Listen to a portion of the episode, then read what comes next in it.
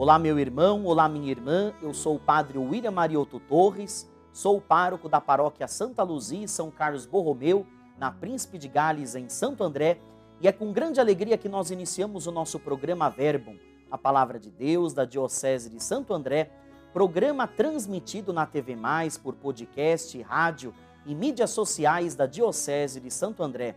E hoje, meus irmãos, dia 30 de maio do ano de 2022, nós celebramos a segunda-feira da sétima semana do tempo da Páscoa.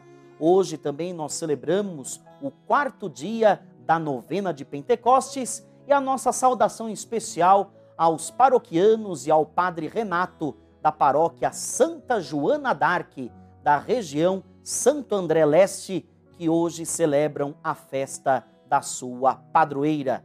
Nós também, irmãos e irmãs, estamos na semana de oração pela unidade dos cristãos, cujo tema Vimos o seu astro no Oriente e viemos prestar-lhe homenagem, conforme o Evangelho segundo Mateus, capítulo 2, versículo 2. E hoje, meus irmãos e minhas irmã, irmãs, a liturgia nos propõe o Evangelho de Jesus Cristo segundo São João, capítulo 16, versículos de 29 a 33. Portanto, do Evangelho segundo João, Naquele tempo, os discípulos disseram a Jesus: Eis, agora falas claramente e não usas mais figuras.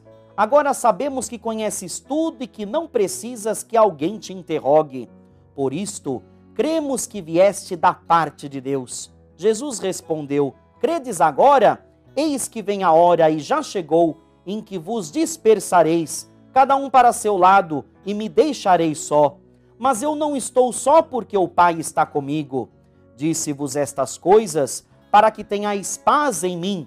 No mundo tereis tribulações, mas tende coragem, eu venci o mundo. Palavra da salvação, glória a vós, Senhor.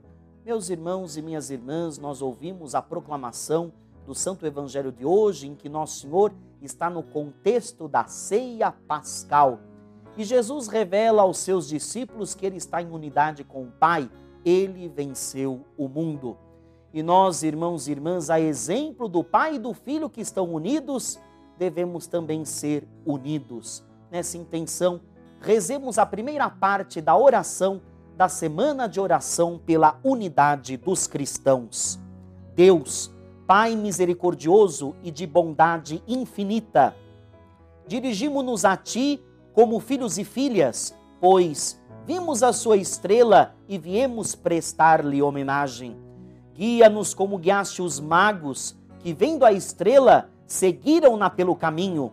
Ilumina nosso caminho com este astro que é dom, realização de tua amorosa presença para toda a humanidade, mediante a nova luz que é Jesus. Fortalece e abre nossos corações para o encontro com as diferentes culturas, tradições, religiosidades, etnias, línguas e sonhos.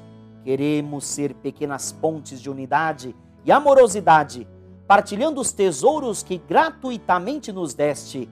Queremos caminhar juntos e juntas com todos os povos da terra.